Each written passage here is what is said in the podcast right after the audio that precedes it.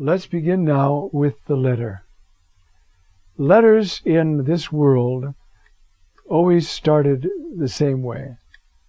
Uh, I'll give you an example. Tychicus, the town plumber, to uh, oh, Andronicus, uh, the mayor. May the gods bless you. Some title like that, always. then about the plumbing situation at the north end of town. Da, da, da, da, da, da, da, da. So there's a, a way of writing a letter. And Paul follows that. Paul, his title, and then finally he gets to uh, who he's writing to. Uh, this is this is the way letters were written. Now, did Paul sit down at his computer and type this up? No. Uh, did he write it out longhand? Probably not. Uh, he had a secretary or maybe a couple uh, taking dictation. Because by the time the person gets to write something like this, they'll have it in their head. It's not, though, that Paul said, no, no, no, no, cross that out and write. Uh, so in the manuscript, manuscript, there could be cross-outs. Then that was taken to a publishing house. But of course, a publishing house in those days meant what? It meant a room full of men taking dictation from one who was dictating.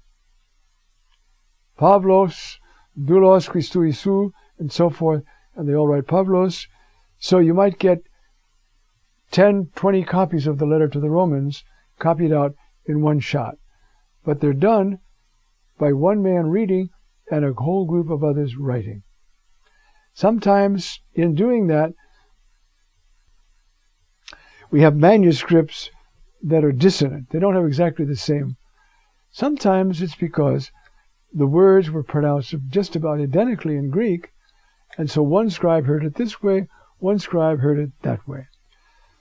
There are going to be examples in Romans, I'm sure, but the one I'm thinking of now is in the letter to uh, first letter of John, where he says, "I'm writing you, uh, ine hikaro hikara imon, kara imon, kara imon can be spelled with a long e, and then it means our joy, or it can be spelled with a u but pronounced identically the same way, and it means your joy.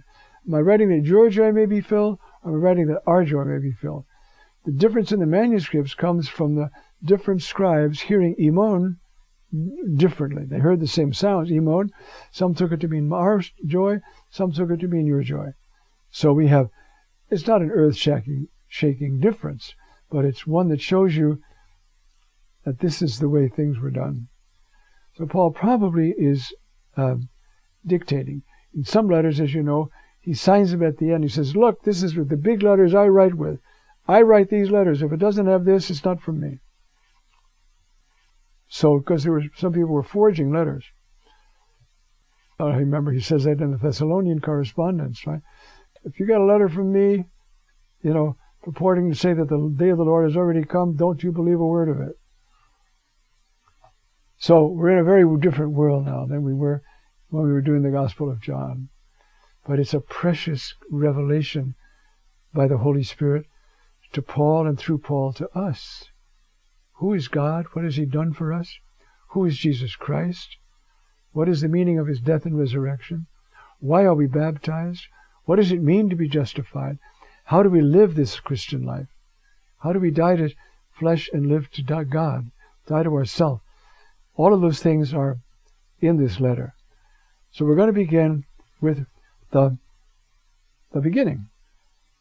Pavlos doulos Christou Paul, servant or slave of Christ Jesus, a called apostle, or called to be an apostle, kletos apostolos, set apart for the gospel of God now, here we are. We're in the same, in the first sentence. And he's talking about the Evangelion Theou. Now, what does this Evangelion Theou, what does that mean? What is an Evangelion? Um, well, it's, a, it's, it's um, the Greek expression of a word, and used in Greek, I mean, uh, a runner can come back from a victory and say, you know, he's bringing Evangelion. He's bringing good news. Ev, good. Angelion, news. You see? He's bringing good news. Or somebody can run home and say, Your wife just had a baby, he's fine. Evangelion. Good news.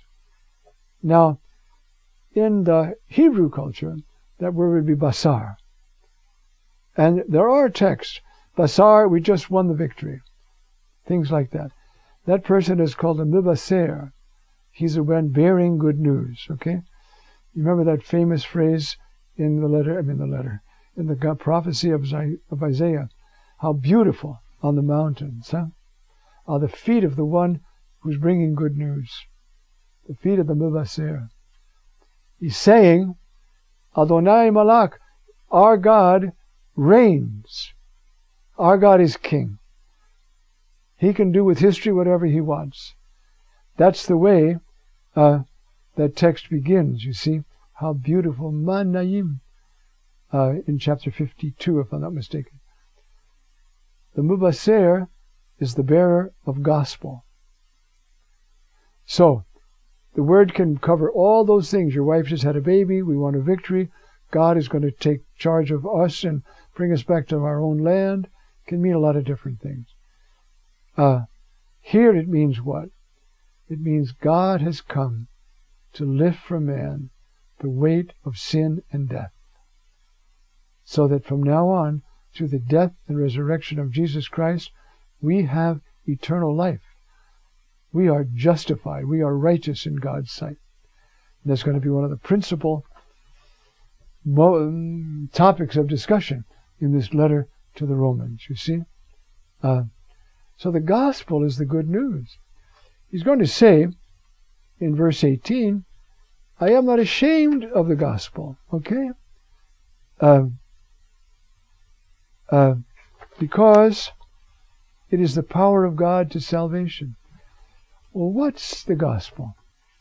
Is it the words? What's the gospel? Can't be just the words. Suppose you root for, oh, the Washington Redskins. It's perilous if you do, but maybe you do. So I come in and I say to you, the Redskins won yesterday.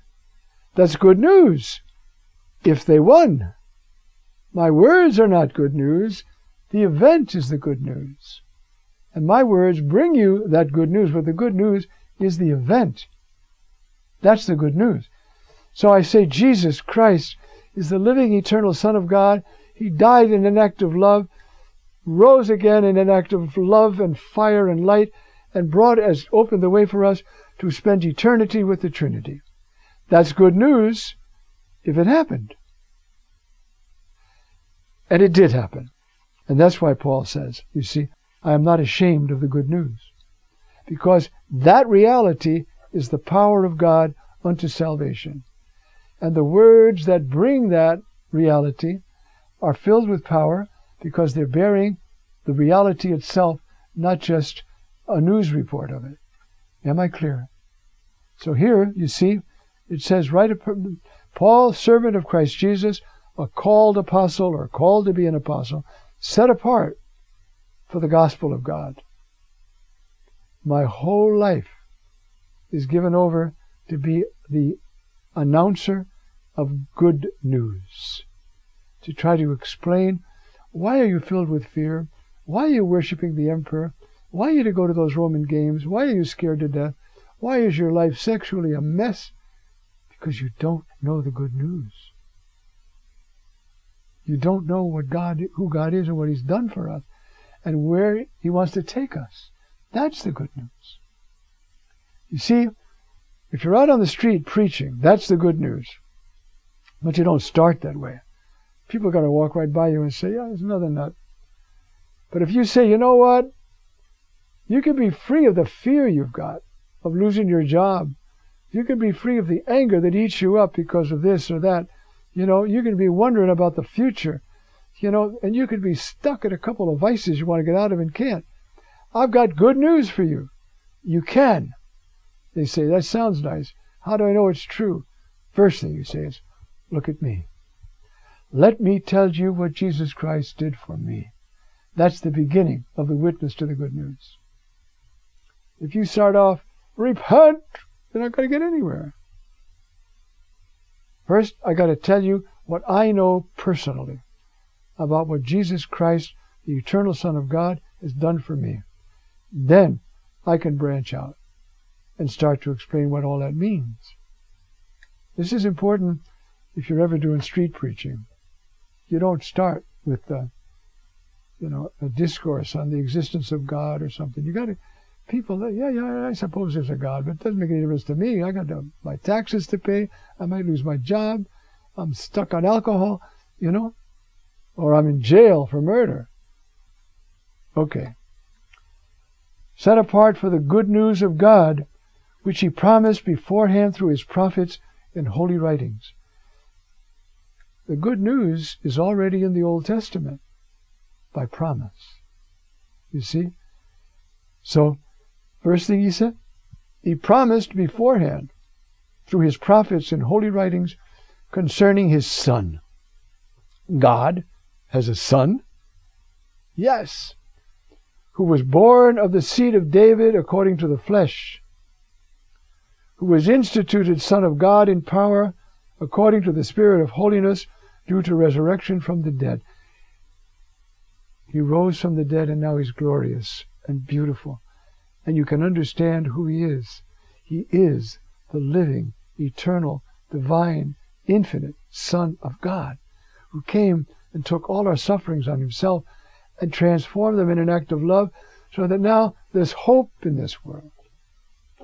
The very period into which the gospel, particularly in the Roman civilization, into which it was being preached, was, according to one of the historians of the time, E.R. Dodds, he called it the age of anxiety. Rome covers a lot, and Augustus has got a good balance on the GNP. But what is going on? We can feel the thing crumbling. Is this all there is? I was born to get sick, have a wife who hates me, and die? I mean, is that my life? Is that what it is? The age of anxiety. Well, we're living in one now, right?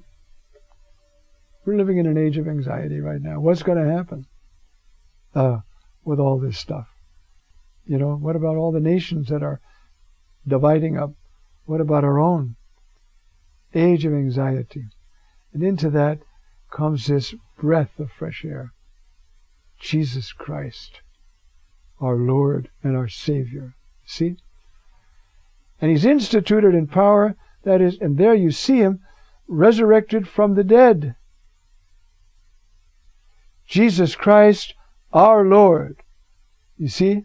And that means, you know, um, that means our emperor. Kyrios is the, the emperor right now. It's our Lord, huh? Through whom we have received grace and apostleship for bringing about the obedience of faith among all the Gentiles for the sake of his name, among whom are you yourselves the called of Jesus Christ, to all who are in Rome, beloved of God, called by God to be saints, grace to you and peace from God our Father and the Lord Jesus Christ. That's the blessing. Charisimin keirini. A greeting still to this day in uh, Greece is chere, which means rejoice. That's what the runner, he came back from the battle when Athens defeated um, Sparta. He ran 26 miles. That's the first marathon. And when he got there, what did he say? Cherete, rejoice. So to this day, Greeks say, to say hello, they say here. I think I've told you the story before. I was in Athens, and I was walking down the street, and a very Greek man was coming, a priest, was coming the other way. He was dressed in the rason and the epikephalion and, had a big black beard, great big Mediterranean nose. So I've got to be ecumenical. So I say, you know, no, I said to him, Kalimera. I didn't say Kere. I said, Kalimera, good day. He says, what do you say? I'm from Brooklyn. but the greeting is Kere. And so that's what he's saying here. Grace. He changes the Kere to Karis, which means grace. All right, we've begun the letter.